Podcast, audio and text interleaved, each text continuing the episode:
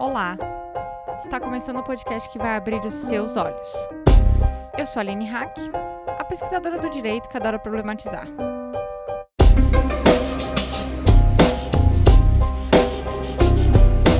Lembrando que até o fim de setembro, o Olhares está em parceria com a TM Store, uma marca experimental de roupas ligadas a causas. As coleções são desenvolvidas para debater e questionar opressões como machismo, LGBTfobia e racismo.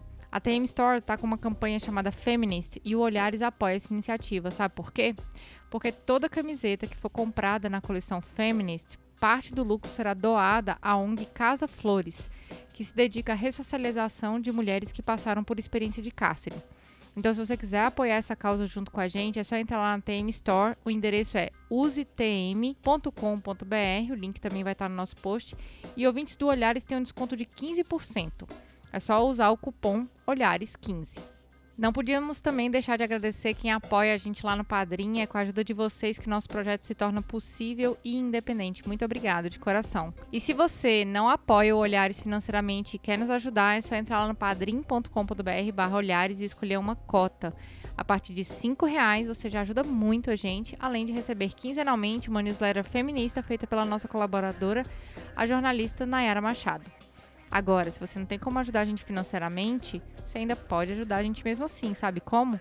Indicando a gente para aquela sua amiga, irmã, tia, prima, a pessoa que você sabe que vai ser impactada pelo nosso conteúdo. Nos ajuda muito também indicar a gente nas redes. Estamos em todas, como Olhares Podcast, no Twitter, Facebook, Instagram, LinkedIn. E falando em conteúdo, no nosso site você encontra, além dos episódios, textos incríveis sobre feminismo e sociedade. Acesse olharespodcast.com.br e confira este material que a nossa equipe voluntária tem preparado para você. Sigam as hashtags Mulheres Podcasters, LGBT Podcasters, Podosfera Negra e podcasters PCDs e conheçam as vozes que precisam ser elevadas nesta mídia tão amada que é o podcast. Agora vamos para o episódio?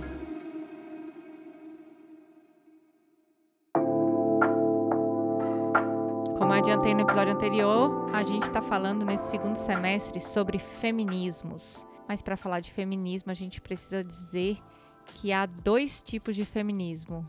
Calma, a gente não está falando de tantos feminismos dos movimentos sociais. Aqui nesse episódio eu quero falar sobre dois tipos de feminismo, que é acadêmico, cheio de teorias e muitas críticas, e o feminismo dos movimentos sociais que estão revolucionando e muito os pensares das universidades. Fora isso, não dá para esquecer que, assim como todo lugar, a universidade também é muito machista, branca, heteronormativa e nós falamos sobre isso nesse episódio também. Então, diretamente de Catalão, em Goiás. Professora, conta pra gente, quem é você? Eu sou Carmen Lúcia Costa, sou professora da Universidade Federal de Catalão, do curso de Geografia e professora do programa de pós-graduação interdisciplinar em Direitos Humanos da UFG Goiânia. E juntas começamos mais um Olhares Podcast.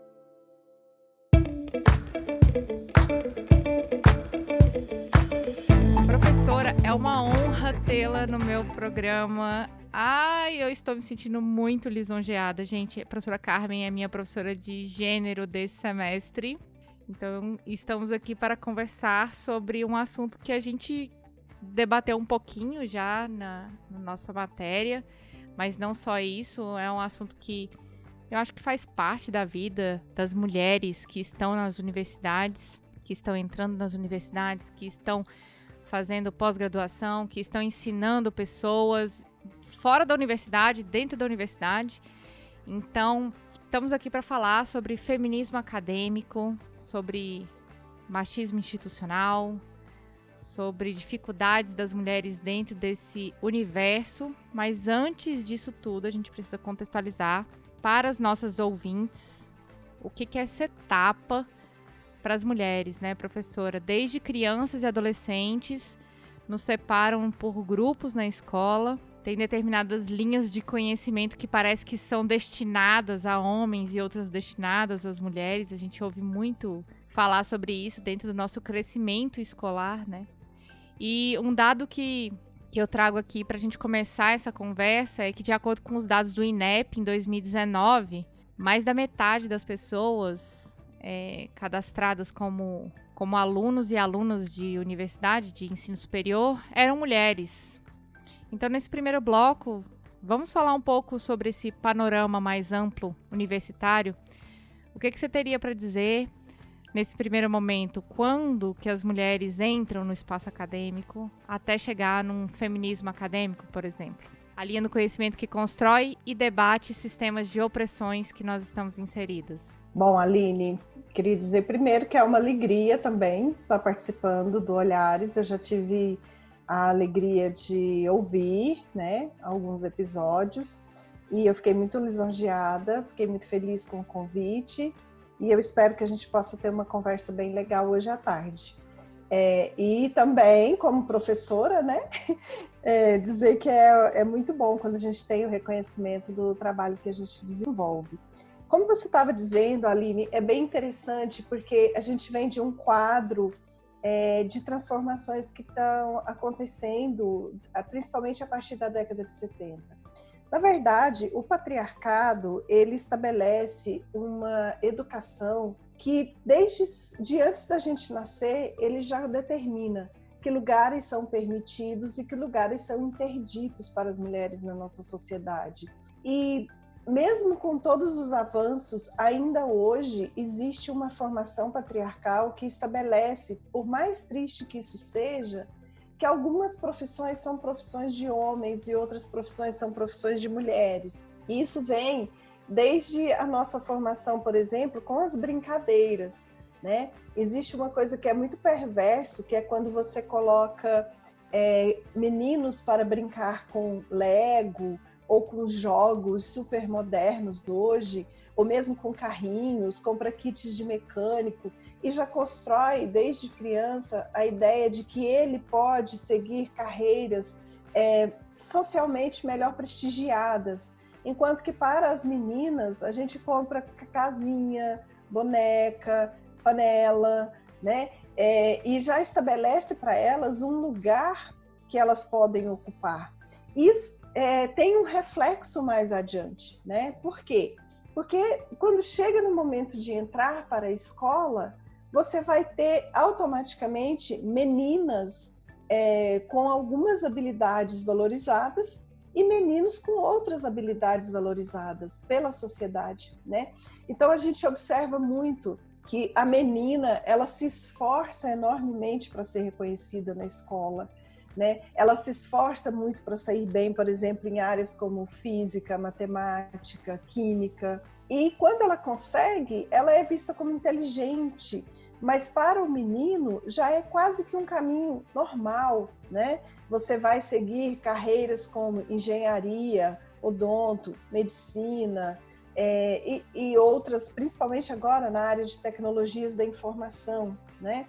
Então, o que acontece, na verdade, já é quase que uma predestinação do nosso futuro, né? Somos educadas para sermos, primeiro, mães, segundo, esposas. Aí, se der, se sobrar tempo, se não acontecer nada de extraordinário, nos é permitido entrar na universidade.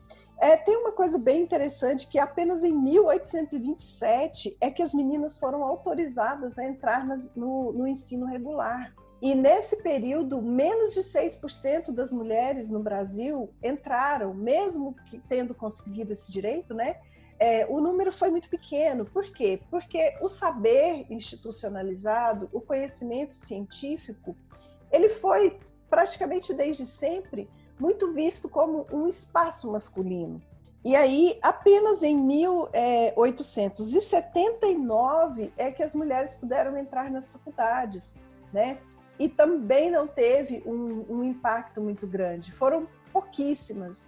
E essas primeiras mulheres, elas entraram para o mundo do ensino regular é, com o intuito de tornarem-se professoras, que era, digamos assim, uma profissão, aspas, permitida, porque era uma profissão que estava ligada a questões como cuidado, é, como carinho, afeto. Até hoje, né, as pessoas acham que para ser professor você precisa ter um dom, como se fosse algo divino, né?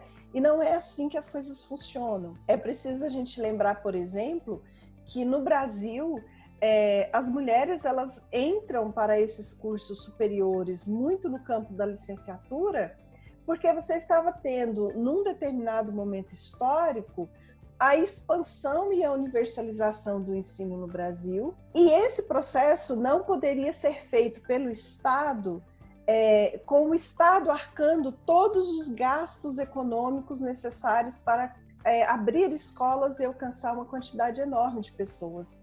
Então, o que, que você faz? Você é, desprestigia econômica e socialmente a carreira docente e insere as mulheres nesse universo.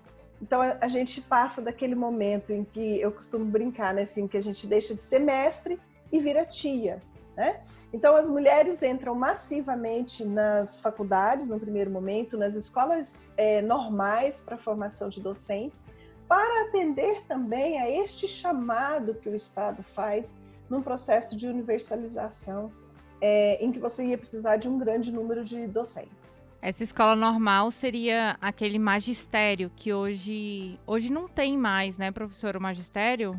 Não, hoje para você dar aula, é, você necessita ter o ensino superior. Né? Até uns 20 anos atrás, você ainda podia fazer apenas é, o magistério. Eu me lembrei da senhora falando. Aí eu vou te chamar de senhora. eu lembro de você falando é, sobre essa. Sobre essa entrada massiva né, das mulheres. Eu lembro que quando eu fiz o, o ensino médio, ainda existia o magistério. E as mulheres da minha família é, materna são todas professoras e todas fizeram magistério. Eu lembro da minha avó falando que minha avó que é professora, que ela é pós-graduada, que também na época dela ser uma mulher com licenciatura e pós-graduada também já era uma coisa é, muito fora do padrão do que é hoje, né? Hoje a gente sabe que as mulheres são muito mais pós-graduadas do que os homens dentro da, do, do espaço acadêmico, né?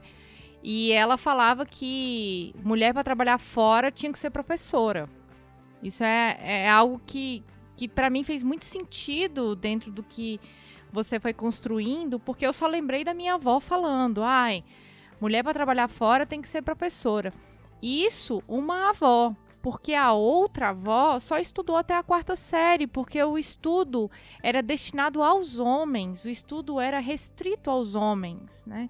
Então ela só teve a chance de estudar até a quarta série, que era permitido para ela, na época, né, ali, no, minha avó é da década de 40, enquanto todos os homens da família tiveram a chance de estudar até o ensino técnico, porque naquela época também tinha isso, né, do ensino científico.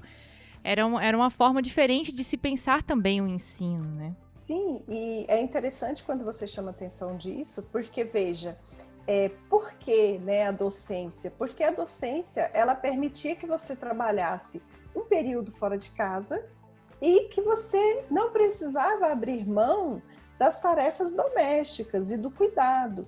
Então a, a, docência ela foi vista de uma forma muito boa, né? Porque você poderia fazer as duas coisas. E só para ressaltar que após já na década de 70, quando a gente tem uma inserção maior das mulheres, tanto no mercado de trabalho como na universidade, é, essa, essa atribuição do, dos afazeres domésticos e do cuidado, ele não deixou de ser é, a exclusividade das mulheres, digamos assim, né? Então você conseguiu naquele momento entrar para o mercado de trabalho em uma profissão em que você seria é, exerceria atividades ligadas ao que aspas naturalmente te foi definido pelo patriarcado, o cuidar, o ser a mãe, ser dócil, né? E isso vem perpetuando pela história brasileira. E aí, mesmo que a gente tenha hoje um grande número de mulheres dentro da, da universidade, a gente não pode esquecer que as, as pesquisas apontam que massivamente elas estão em cursos de licenciatura, porque ainda a docência é tida como um, uma, uma profissão feminina. Agora, veja que engraçado, Aline. Ela é entendida como uma profissão mais no campo do feminino, é, no entanto, lá no ensino infantil. Então, os dados do Educacenso, eles mostram para nós o seguinte, que no, quase 95% das, das professoras do ensino infantil são mulheres, né? Quando nós avançamos para o ensino fundamental 1, essa taxa cai para em torno de 80%. Fundamental 2, ela cai um pouco menos, um pouco, né? Ela diminui ainda. No ensino médio, ela cai mais ainda, né? E veja como que é interessante. Onde estão os menores salários? Estão no ensino infantil. Por incrível que pareça, né, a base, a base formativa, a época mais importante da formação do ser humano é o ensino infantil e é onde se paga menos. Inclusive, a gente não pode deixar de dizer que é onde a gente tem, por exemplo, grande parte das escolas particulares que pagam é, muito pouco para assistentes de sala. Né? Então, são massivamente mulheres. Quando você começa a ter algumas disciplinas é, mais específicas, que é ali no Fundamental 2, quando já aparece a química, a física e a matemática, esses, essas disciplinas elas são majoritariamente ocupadas por homens, né? E aí a gente volta naquilo que a gente estava dizendo, que mesmo dentro da produção do saber, há também alguns saberes que são permitidos e outros que são interditos, né? Quando você chega no ensino médio, é, você tem basicamente professores de física, química, matemática, é, que são homens, né? E literatura, redação, português, história, geografia, né? Que são mulheres. Então você veja que é, há todo um, um, um, contexto formativo que também nos coloca neste lugar, né? Quem é o professor de física? É o homem. Então a gente começa a associar, né, algumas profissões já à questão é de gênero. Muito bom, professor. Eu acho que esse primeiro bloco já deu para dar uma, uma noção para gente de quem são as mulheres que estão se formando, as mulheres que estão ocupando espaço no mercado de trabalho. Tudo isso faz muito sentido, ainda mais nesse momento que a gente está de pandemia, né? Que um dado que foi assim escancarado nos nossos olhos foram é, os postos ocupados por mulheres nas profissões de cuidado, como assistentes sociais, como enfermeiras, como cuidadoras e assistentes e técnicas de enfermagem. Então, é, saber qual é o lugar da mulher que foi colocado, né? Não vou dizer que esse é o lugar, mas o lugar que foi colocado para a mulher dentro das universidades, quais cursos dizem muito respeito a esse momento de formação, dizem muito respeito a esse momento, né, de início da idade escolar até o final do ensino médio. E vamos para o segundo bloco.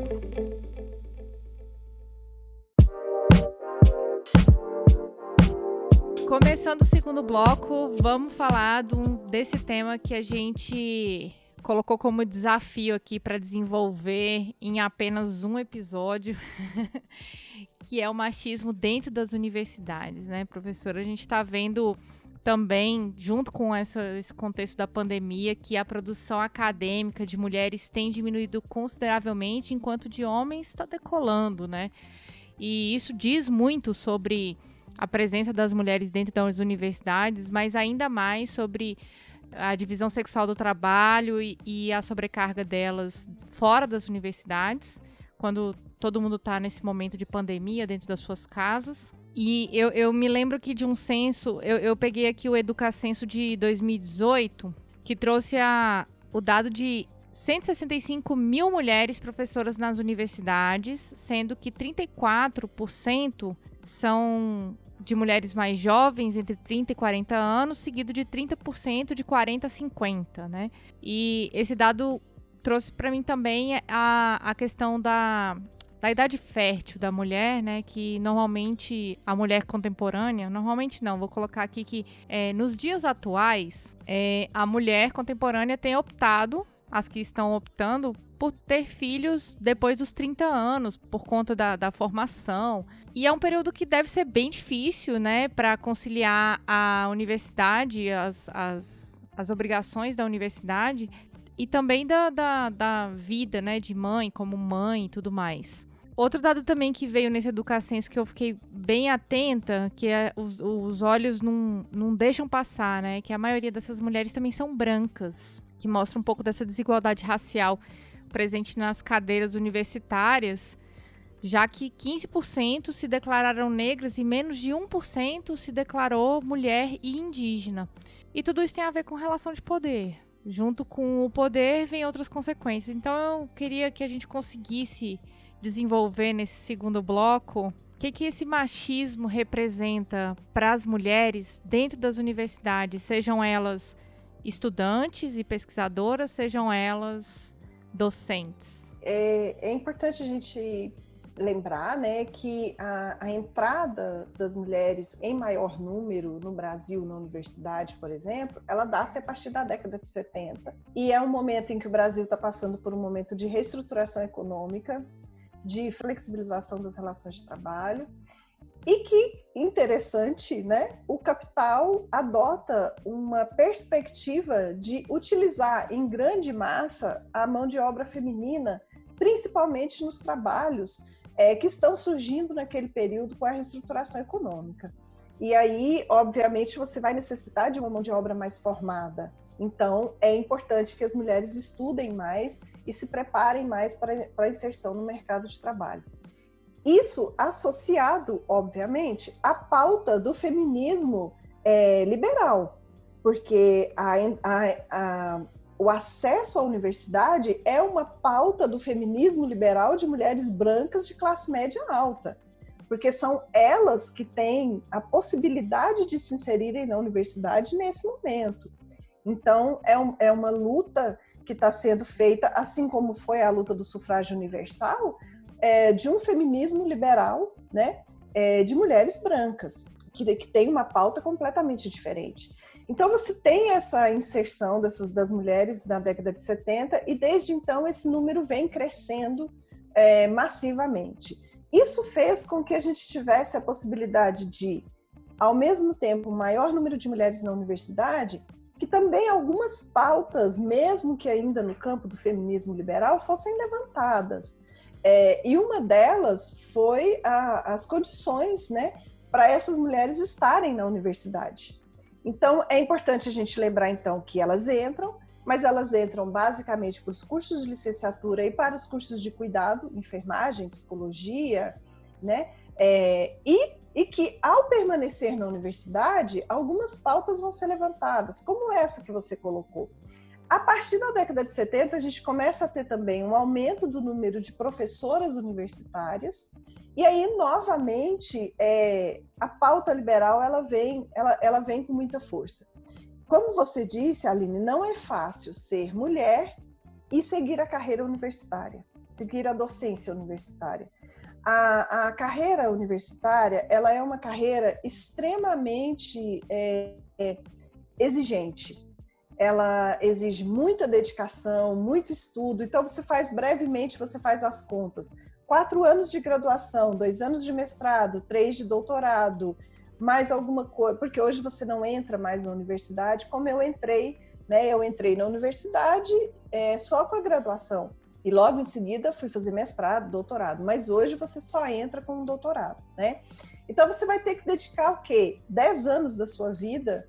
E é exatamente os 10 anos onde você está no seu período fértil, né? Então, é praticamente ali dos 18 aos 28 anos, que é aquele momento, né, em que as mulheres têm relacionamentos, querem se casar, constituir família, enfim não é fácil. Tanto é que se você pegar, é, observar no cotidiano à sua volta, você vai ver que muitas mulheres, para estarem na carreira universitária, tiveram que fazer uma escolha.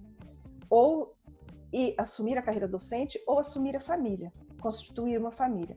Para aquelas que, como eu, fez a loucura de é, não querer abrir mão nem de uma coisa nem de outra, é extremamente difícil. Eu escrevi a minha tese de doutorado com dois filhos no colo né? Eu me lembro perfeitamente bem de passar o, dia com eles no colo, porque era o tempo que eu, era a forma como eu tinha de ficar com eles. Então você começa a ter é, essas pautas começam a aparecer ainda no, no, começo dos anos 2000. Porque, embora a gente tenha um, um quantitativo razoável de mulheres como professoras universitárias, como docentes, e mesmo como discentes, as questões feministas não alcançam essas mulheres.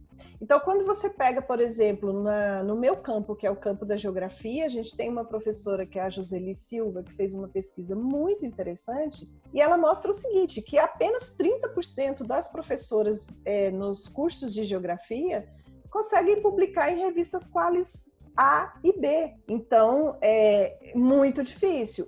E desse quantitativo, apenas 3% dessas pesquisadoras estão preocupadas ou pesquisam e publicam na área de gênero.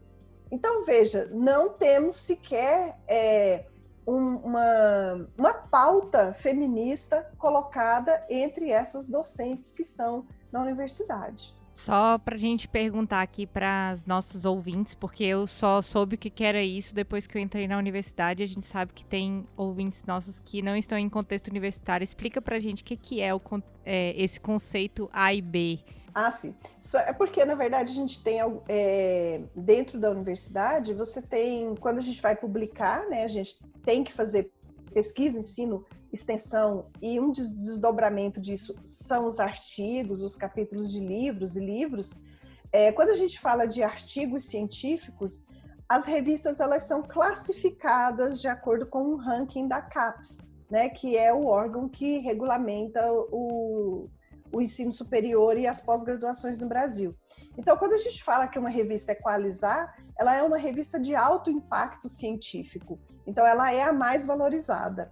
Então, a gente costuma brincar assim, que se Jesus fosse estivesse vivo hoje, ele não conseguiria publicar em Qualizar 1, né? Por, por quê? Né? Porque, porque, veja bem, é, você tem ali é, é, a Bíblia não foi originalmente não foi não tem resumo e abstract etc em outras línguas ele não teve mais de uma publicação, então ele não seria um pesquisador PQ, né, que é o pesquisador top, é, que, que recebe bolsa produtividade, enfim, e que consegue acessar essas publicações. Então, assim, é, quando a gente fala de pesquisa no Brasil, a gente é ranqueado pela CAPES, né? E a gente, como professor de pós-graduação, por exemplo, você precisa ter uma, uma produção mínima e essa produção precisa estar nesses, nesses quales, né? Então não basta eu fazer um artigo para publicar num evento que eu vou participar. Isso tem um peso muito pequeno. Olha como é contraditório, né? Nos eventos a gente se encontra, troca experiências, participa de momentos extremamente formativos, mas eu preciso fazer um artigo que vai ser publicado por uma revista de renome, né? E, e as revistas é, no Brasil, elas são muito poucas para atender o quantitativo de docentes que, que estão nos programas de pós-graduação. Então, você tem uma disputa muito grande. Essa mesma professora, por exemplo, fez um estudo muito interessante com casais de professores universitários para poder avaliar a produtividade do homem e da mulher, né? E aí você, ela traz situações que a gente conhece muito bem você, é, o meu colega professor universitário, ele pode chegar em casa, passar para o seu escritório, fechar a porta e continuar a sua jornada de trabalho normalmente. A minha colega mulher não pode fazer isso. Quando não, a mulher publica para o cara, né? Porque eu conheço casais de, de docentes que já que desenvolveram pesquisas juntos, mas foi ela que carregou a pesquisa nas costas. E foi bom você ter falado isso, professora, porque eu me lembrei de um outro ponto, que é a distribuição de bolsas, né? As mulheres também recebem menos bolsa, não é? É interessante você dizer isso. Eu acabei de coordenar, nós estamos fechando as pesquisas de iniciação científica na graduação, e eu coordenei uma pesquisa aqui na Universidade Federal de Catalão, onde nós fizemos um levantamento. É, a gente tem um evento que é o, o, o Compex, que é de ensino, pesquisa e extensão da, da universidade como um todo, são apresentadas as pesquisas. Nós fizemos um levantamento só da Federal de Catalão e nos, me chamou muita atenção um dado in, in, impressionante. A quantidade de, de mulheres que publicam na área de humanas e biológicas da saúde, letras e linguística é bem maior. No entanto, em todos os estratos, a publicação conjunta de homens com mulheres é superior à, à individual. O que, que a gente pressupõe, né? Que, obviamente, tem ali os orientadores publicando com as orientandas, né? E aí, como as mulheres estão hoje em maior número na universidade, isso é uma consequência. Mas é, reflete isso também. Né? Parece que há uma a necessidade de uma permissão. Né? Eu preciso publicar com né, a minha publicação, parece que só vai ser validada se for com um, um parceiro homem. E, e, e de, dentre todas essas questões, né, e é, é, bem interessante porque você falou da questão das bolsas, né? Por que, que a gente tem menos bolsa? Porque as bolsas estão concentradas em programas é, mais conceituados e o que é mais conceituado na ciência, né? Ainda é aquele pensamento racional cartesiano. Fazer ciência é fazer física, é fazer matemática, é fazer medicina, é fazer engenharias, né? As humanidades, elas ainda não são vistas é, como ciência. É, é engraçado a gente dizer isso no século XXI, mas não se iludam, gente. É uma luta cotidiana. A gente precisa cotidianamente provar que fazer ciência também se faz no campo das humanidades. E no meu caso especificamente, como pesquisadora de gênero, né, eu, eu preciso fazer uma luta cotidiana em dobro, porque eu preciso, além de dizer que eu faço ciência, que faz, pesquisar gênero, estudar gênero, é sim fazer ciência e tem uma importância. E é engraçado, né? a gente precisa provar que gênero é uma categoria científica de análise. Eu, o tempo todo, né? A gente precisa fazer isso. Então veja, as mulheres elas têm, embora elas estejam em maior número, elas têm menos bolsa, elas têm menos condições de permanecer na universidade, porque uma coisa é entrar, a outra coisa é fazer, permanecer na universidade, numa universidade que é, não tem a menor estrutura para receber, por exemplo, as discentes mães. Eu tenho colegas que assistem aula com crianças no colo, eu tenho alunas que assistem aula com crianças. E, e, tem, e por incrível que pareça, tem professores que não aceitam que elas assistam aula com seus filhos, né? A gente teve recentemente um caso muito triste aqui na Federal de Catalão, em que a mãe teve que levar a criança de sete anos e um minutinho que a criança saiu da sala, essa criança sofreu uma situação de assédio. Então, assim, é muito complicado. As universidades não têm creches para as discentes, não tem creche para as docentes, não tem creche para as técnicas não tem creche e não tem nenhuma outra forma de acolhimento e de assistência, por exemplo, para as trabalhadoras terceirizadas, que são majoritariamente mulheres, porque quando falamos de universidade, falamos também daquela que faz a limpeza, daquela que faz a manutenção, do trabalho de, de, escritório, do trabalho técnico que foi enormemente sucateado na universidade nos últimos anos e que é, é ocupado majoritariamente por mulheres, né? Eu tive a oportunidade de orientar um trabalho belíssimo de uma aluna, a Laudiceia, que fez uma pesquisa com trabalhadoras terceirizadas aqui na nossa universidade. E o relato delas é muito triste. E, e teve uma coisa que me, me doeu muito, né? Que é assim: elas estão dentro da universidade, mas elas não têm acesso ao saber e não têm acesso ao saber como instrumento transformador para que possa melhorar as suas vidas. Então a gente tem uma série de dificuldades que impede essa mulher de permanecer na universidade. Primeiro entrar, segundo permanecer, terceiro finalizar o seu curso superior e por último usar esse curso superior para melhorar a sua vida, porque o mercado de trabalho é, mesmo que eu tenha um diploma universitário, ele ainda me paga cerca de 30% menos que o homem. Não é o meu caso, né? É, porque eu sou servidora pública federal, os nossos salários são iguais. Mas a gente está falando de PIB, a gente está falando de média. Então, quando você pega os salários de todas as mulheres e faz a base de cálculo, você descobre por que, que elas ganham menos.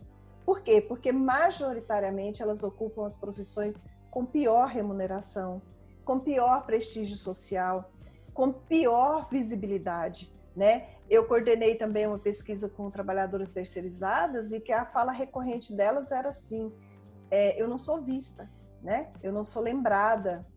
Eu limpo o banheiro que os alunos usam, que os professores usam, mas ninguém fala bom dia para mim. Então, essa universidade, ela é elitista, excludente, normativa, branca e machista, né? Porque são essas mulheres que estão sendo negadas é, de ter a universidade, de ter acesso ao saber como instrumento para melhorar as suas vidas. E mesmo quando eu vou para o mercado de trabalho, por exemplo, se eu me formo em engenharia, né? E aí eu quero falar um pouquinho rapidamente da engenharia. As, as mulheres elas são minorias nos cursos de engenharia. E eu cansei de ouvir nas minhas pesquisas é, relatos de fala do tipo, tanto de colegas como de professores, do tipo, o que, que você está fazendo aqui? Esse não é um curso para você. E quando elas formam e elas vão para o mercado de trabalho concorrer, a preferência é sempre para o engenheiro, porque é assim que o patriarcado nos ensinou, que eu, como mulher, é, este lugar me é interdito, né? Professora, você falou várias coisas aqui que eu não posso deixar passar da gente comentar, que é, você falou da questão das mulheres dentro das universidades e da, da publicação conjunta com seus orientadores, grande parte homens, né? Como se tivesse que ter um, uma validação masculina dentro desse artigo. E eu me lembrei de uma colega pesquisadora que, para mim, assim, ela, ela é uma, é uma pesquisadora muito conhecida e é uma pesquisadora que eu muito admiro. E um dia ela comentou assim: é, pelo menos hoje a gente consegue publicar sozinha. Pelo menos hoje nosso orientador não rouba a nossa ideia e publica como dele. Né? Então, isso são é, algumas faces do machismo que muitas pesquisadoras enfrentam até hoje, né? É, que não conseguem ter essa, essa autonomia de conhecimento para ter essa visibilidade futuramente para concorrer é, de igual para igual com outro homem com às vezes com muito mais artigos publicados ou com muito mais é, pesquisa desenvolvida, né? É, eu me lembrei desse relato dela que para mim assim o sinal bateu forte. Um outro ponto é que assim como eu ouvi, porque eu fiz quatro seleções de mestrado antes de entrar na UFG. Outras amigas também ouviram, que é a pergunta: você pretende engravidar enquanto estiver no mestrado ou no doutorado? E, a, e o segundo dado: nem toda universidade possui é, licença maternidade, né? Isso é, um, isso é um direito que pesquisadoras e acadêmicas estão lutando. A UNB mesmo, que é onde, é, como eu moro em Brasília e tenho muitas amigas da UNB, é onde eu tenho esse, esse, esse dado, né? Mas essa conquista é recente, não tem, acho que não tem nem dois anos. E inclusive, inclusive essa conquista foi liderada por mulheres indígenas da UNB, que, que bateram forte nessa questão da licença maternidade e também da creche na UNB porque também faz parte da cultura delas ter a criança ali por perto. Muitas saem das suas comunidades e tem que trazer uma, uma, a criança junto, né? E, e como fica para essa mulher, né? Então, é, são outros, outros pontos. E um outro ponto, professora, que a gente não comentou e eu queria que você falasse um pouco, é sobre essa relação de poder e a saúde mental das mulheres que estão envolvidas no ambiente acadêmico esse adoecimento das mulheres, seja porque o orientador ou o parceiro é, de trabalho, que às vezes é um coordenador, assedia moralmente e às vezes até sexualmente essa, essa companheira de trabalho. Então eu queria que você falasse um pouquinho também sobre isso. Sim, Aline, é interessante porque você falando aí da, da questão da, da maternidade, né? Tem dois anos que o CNPq resolveu que a gente pode colocar no lápis que a gente está sendo mãe, né? E que a gente não vai ser penalizada, entre aspas, por isso, né? Porque é óbvio que durante a maternidade nos primeiros anos, o seu rendimento de produção ele vai cair porque você precisa se dedicar, né? Infelizmente a gente ainda tem é uma sociedade patriarcal que diz que cuidar é única e exclusivamente responsabilidade da mãe. Sobre a questão do, do, do, da universidade, dessas relações, a gente precisa pensar o seguinte: a universidade, por mais que a gente tenha uma maioria de discentes mulheres, por mais que a gente tenha um quantitativo é, significativo de professoras, a universidade é um espaço masculino e machista, tá? É, por quê? Porque eles estão em maior número nos cargos de gestão. Então, a gente pode dizer com muita certeza que as políticas universitárias são pensadas por homens para homens, né? Então você não tem necessariamente uma, uma gestão que leve em consideração a especificidade dessas mulheres. É, então isso dá um caráter extremamente machista e o saber ele é um instrumento de poder. E numa sociedade onde as relações são desiguais, o saber ele é usado para perpetuar a desigualdade, principalmente a desigualdade de gênero. O saber ele autoriza o homem, né, a submeter a mulher. Isso de várias formas. Quando você casa a sociedade patriarcal com é, esse saber, essa universidade, você tem um, uma, um duplo processo de assédio. Eu te assedio porque eu sou homem e eu te assedio porque eu sou o professor, eu sei mais e você sabe menos. Então, os relatos, eles são, são muito tristes. Eu faço parte da Comissão de Assuntos de Assédio Sexual, Moral, é, aqui da Universidade Federal de Catalão. Foi uma luta nossa, nós conseguimos já há quatro anos criar essa comissão e lutamos assim cotidianamente para poder acolher, orientar, educar, informar para que mais mulheres não se submetam a essas situações de assédio, né?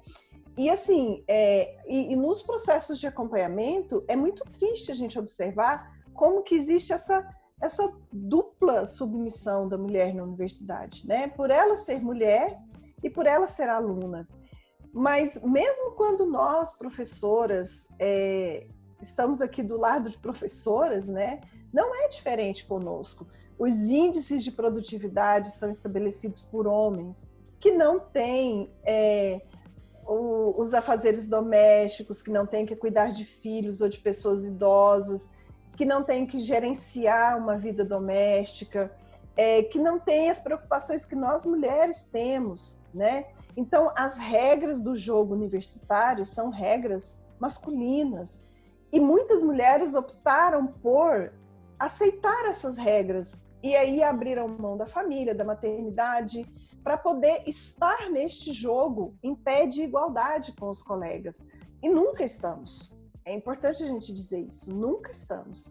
A mulher na universidade, ela precisa sempre produzir mais, fazer mais, é, se colocar mais, porque estamos num ambiente que as regras foram feitas para nos excluir. Eu, particularmente, faço parte de um departamento que a maioria é de homens. E eu já vivei, vivenciei situações em que a, a briga é no tom do, do homem, né? E você, às vezes, precisa subir o tom para poder não, não ser atropelada. Então, veja, é, esse lugar, ele só vai ser ressignificado, ele só começa a ser ressignificado quando a gente tem é, nos governos petistas as, as políticas de cotas que vão possibilitar a chegada na universidade de um outro público de mulheres. Acho que nós fechamos bem esse segundo bloco, já dando a deixa para o terceiro bloco. Esse episódio vai ficar um pouco maior do que eu estava programando, mas eu acho que ninguém perde com isso, a gente só ganha. E vamos pro terceiro bloco.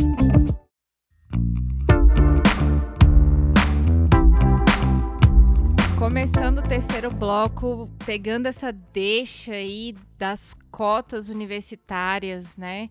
Esse momento de mudança nas universidades e da necessidade de trazer mais inclusão social para as universidades, tanto das cotas como com programas de educação, como o ProUni também. É, eu, eu, eu me lembro, professora, eu venho de uma realidade é, privilegiada, né? Eu sou uma mulher branca e a minha família é de classe média. Eu me lembro quando eu fiz o curso de direito, tinham duas pessoas negras na minha, na minha turma. É, e e na medida que eu fui aprendendo mais sobre o feminismo, que eu fui é, me envolvendo mais com mulheres das mais diversas lutas, né? Para mim, eu, eu, passei a entender mais o, é, o que, que representava a, aquela situação de ter apenas duas pessoas negras na minha turma, sendo que uma delas não terminou o curso de direito. É, e eu achava aquela linguagem muito complexa, sabe? De, do, do, do, direito. E depois que comecei a estudar o feminismo, eu também achava a linguagem do feminismo muito complexa especialmente nas áreas que não tinham a ver com direito, minha área de formação. E quando eu ia gravar o Olhares, as mulheres da militância é, me falavam que as mulheres da militância que não tinham desenvolvido a noção de feminismo dentro da universidade me diziam que o feminismo que eu defendia era muito diferente do, do feminismo que elas defendiam.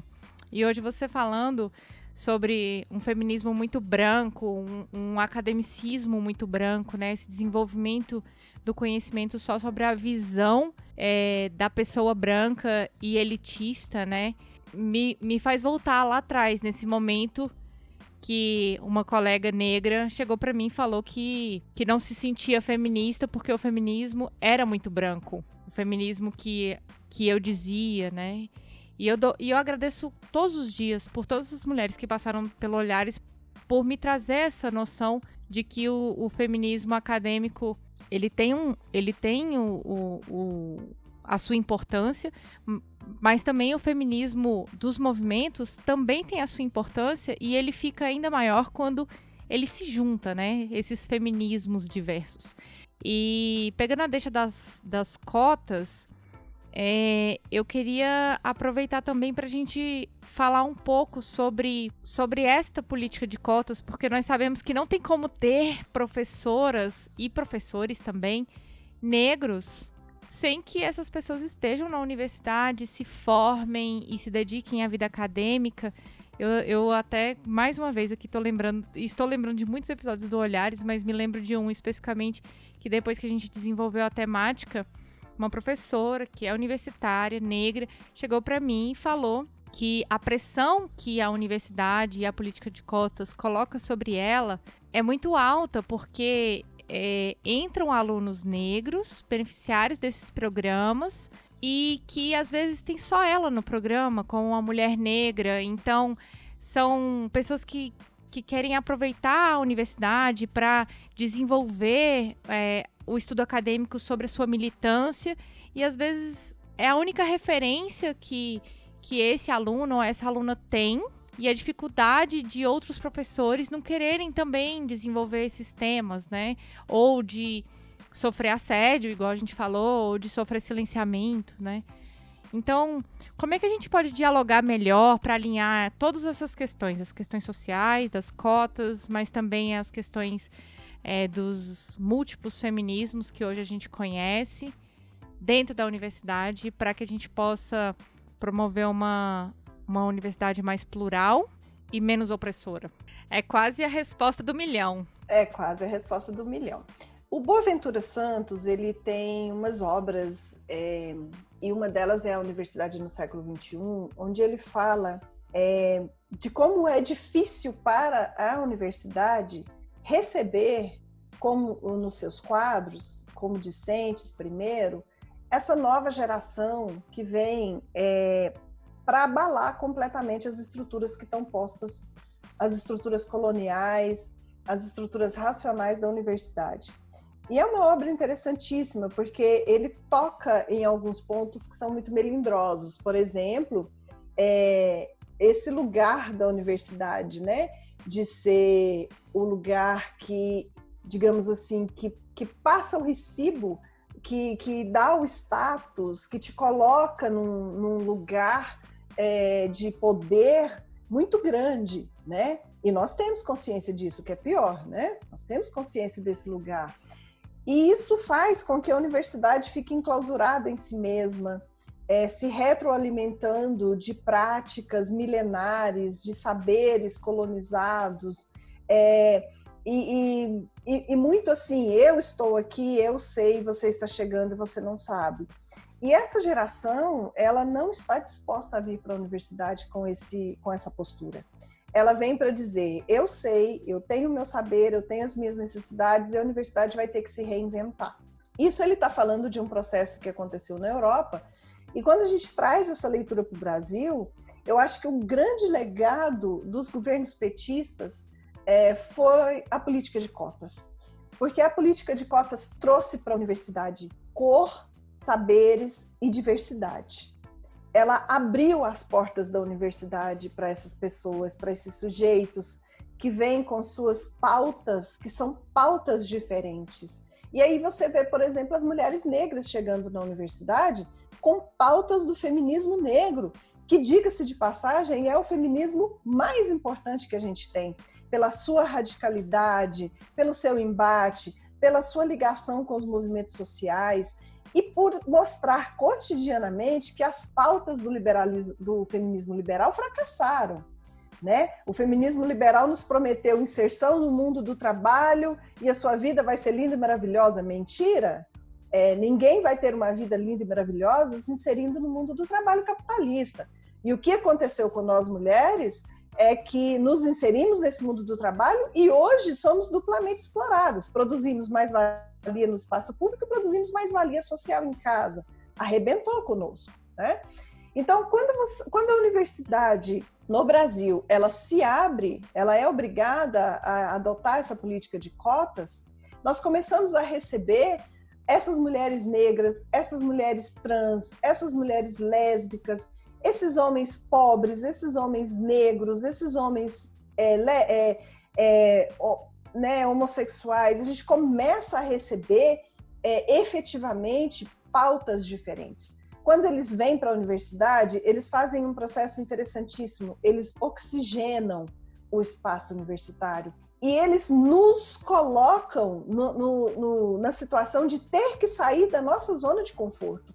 Porque eu venho, eu quero pesquisar, eu quero fazer e eu preciso. Então a demanda que vem, ela é fenomenal. Eu, eu costumo dizer assim que nos últimos dez anos a universidade tornou-se o lugar mais bonito de ser frequentado. Eu vejo os corredores cheios dessa diversidade, eu vejo pesquisas preocupadas com pautas que até então não existiam, né? Eu tive o prazer de participar aqui no programa de pós-graduação em Geografia da Federal de Catalão, de uma linha de pesquisa que se chama Trabalho e Movimentos Sociais. Então, durante 10 anos eu orientei nessa linha é, e orientei, e orientei é, alunos que estavam com o pé no movimento social, que vinham desse movimento, que trouxeram as pautas e que produziram, além de trabalhos acadêmicos belíssimos, pela sua essência, questionadores de um saber colonial, também produziram um movimento social que é a base da transformação. Né? Então você vê essas meninas chegando na universidade e aí faz um movimento muito interessante, principalmente contra o assédio, Aline. Essas mulheres não aceitam mais o assédio que ocorre dentro da universidade. Quando você pega os dados de denúncia contra assédio sexual, assédio moral, basicamente eles vêm de mulheres que vêm da militância, porque elas já chegam na universidade sabendo que isso é errado, que não é porque você está num lugar hierarquicamente superior que isso te dá o direito de fazer uma prática abusiva contra mim. É quase um aqui não. Aqui não, exatamente. E é, é, é interessantíssimo isso, Aline. É uma coisa que eu tenho observado é, é, é tão interessante isso que a gente começou a ter a cultura de obrigar o professor a mudar coisas que para ele era cotidiano, era rotineiro e que não tinham problemas. Por exemplo, as piadinhas machistas. E um outro exemplo, o toque, né? É, eu vivenciei uma situação, porque eu também sou aluna, né? Sou professora, mas também sou aluna. Eu vivenciei uma situação interessantíssima na minha turma, é, de a aluna levantar e dizer para o professor assim: não me encoste, eu não, eu tenho problema, eu não gosto de toque. E o professor tentando se defender o tempo todo e ela reafirmando, né, dizendo assim, olha, é uma coisa minha, eu não quero, então respeite.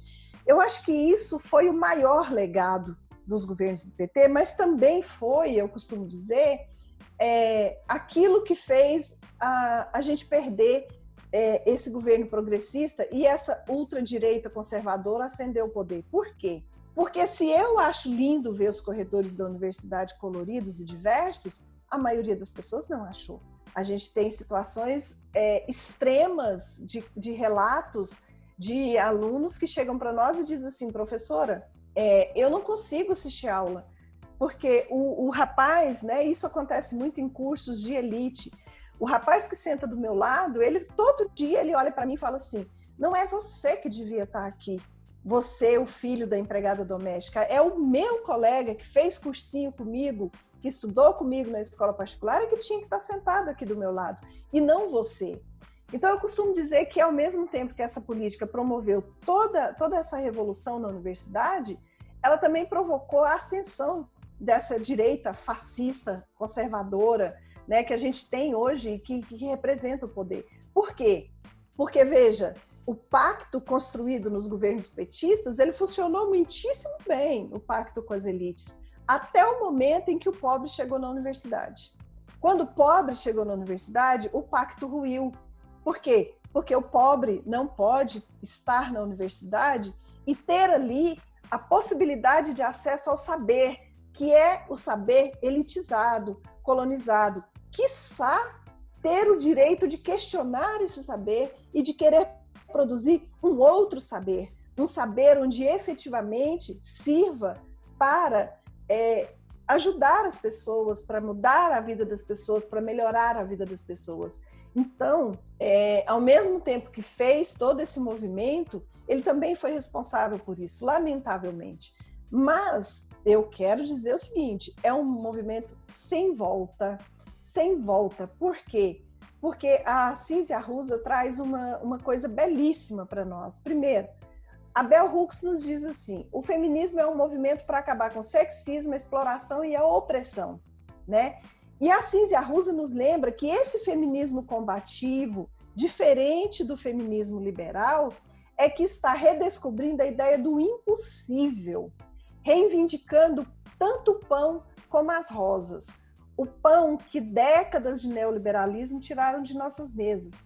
Mas também reivindicamos a beleza que nutre o nosso espírito por meio da euforia da rebelião.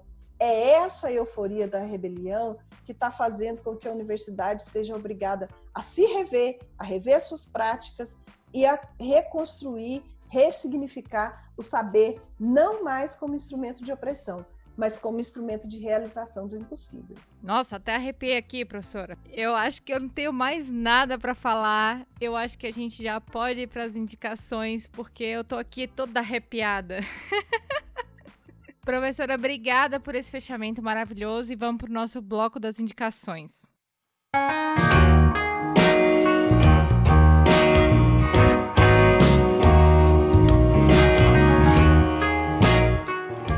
Começando o nosso bloco de indicações, esse momento que a gente meio que consegue perceber um pouco de, do que a gente conversou em, em, outros, em outras pesquisas, em, outras, é, em outros materiais, né? E nos ajuda também a refletir sobre novos olhares. Professora, o que, que você tem para indicar aí para gente? É Angela Davis e Bell Hooks, que são duas autoras é, que fundamentam esse feminismo radical, né? Com obras, todas as obras são maravilhosas, todas as obras são muito importantes. A Bell Hooks tem o Feminismo para todo, todo mundo, que é fantástico, vale muito a pena a gente ler. Eu quero indicar também a Chimamanda, né? Que o feminismo é para todos, que traz uma lição de vida para gente e principalmente traz assim o impacto que a educação tem na transformação é, da vida das mulheres. É um instrumento fundamental para a gente fugir desse patriarcado. E eu quero indicar também a Explosão Feminista, da Heloísa Buarque de Holanda, que trata de arte, cultura, política e universidade, e que mostra para a gente muito dessa quarta onda do feminismo, que é o feminismo radical, né? E que vem para abalar as estruturas é, nesse século XXI. E para finalizar, eu quero indicar um curta.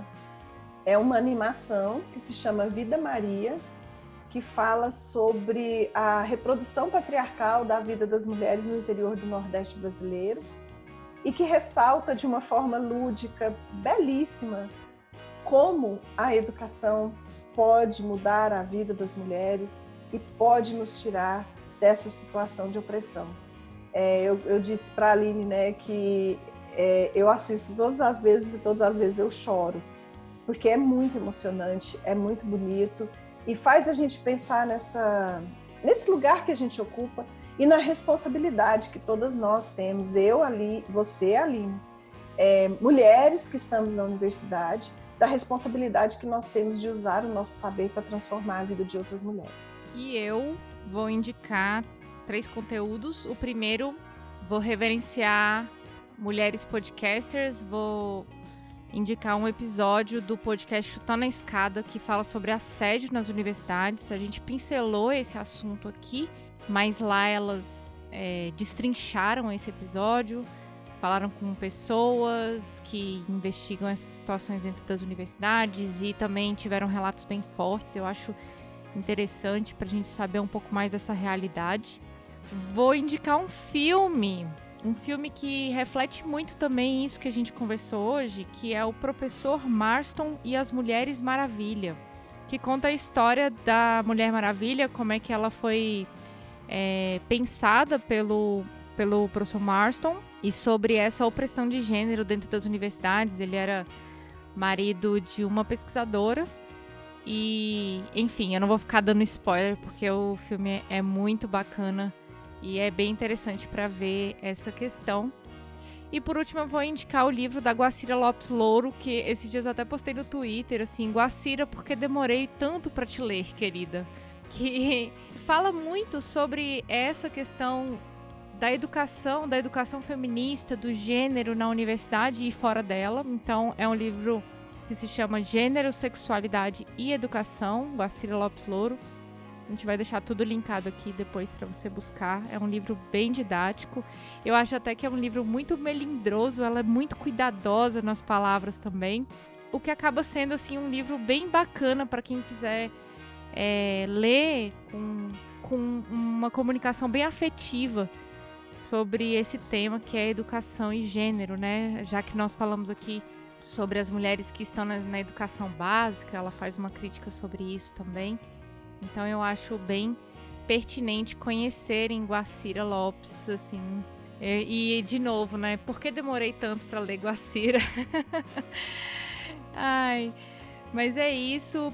Eu queria agradecer aos ouvintes que escutaram o episódio até aqui. Muito obrigada. A gente está em todas as redes, como Olhares Podcast, se gostou desse episódio, marca a gente lá. A gente adora saber esses feedbacks. Nosso site também é olharespodcast.com.br.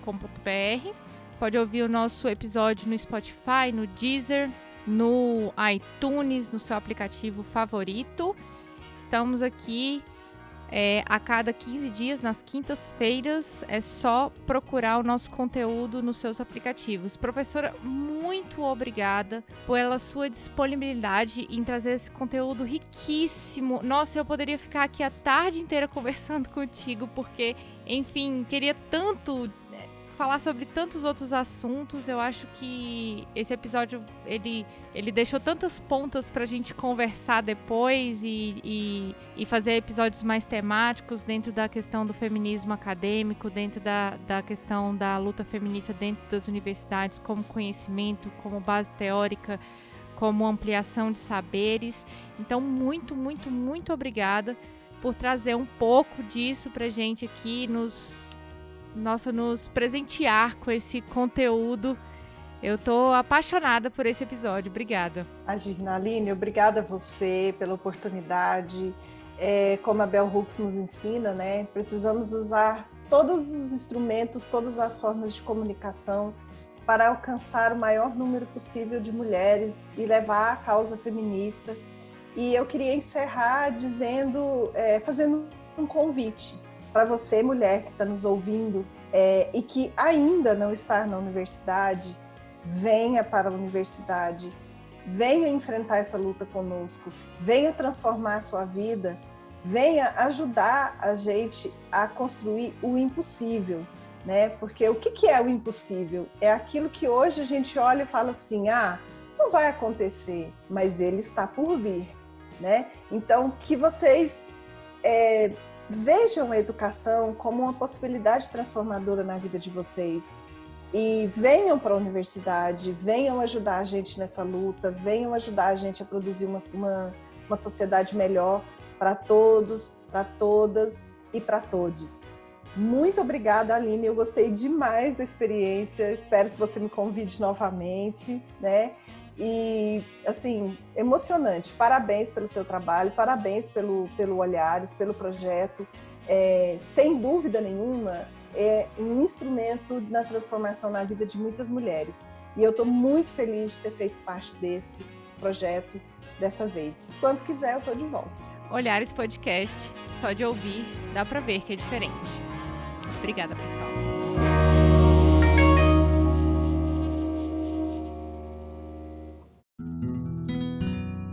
Esse podcast é uma produção Caleidoscópio Digital.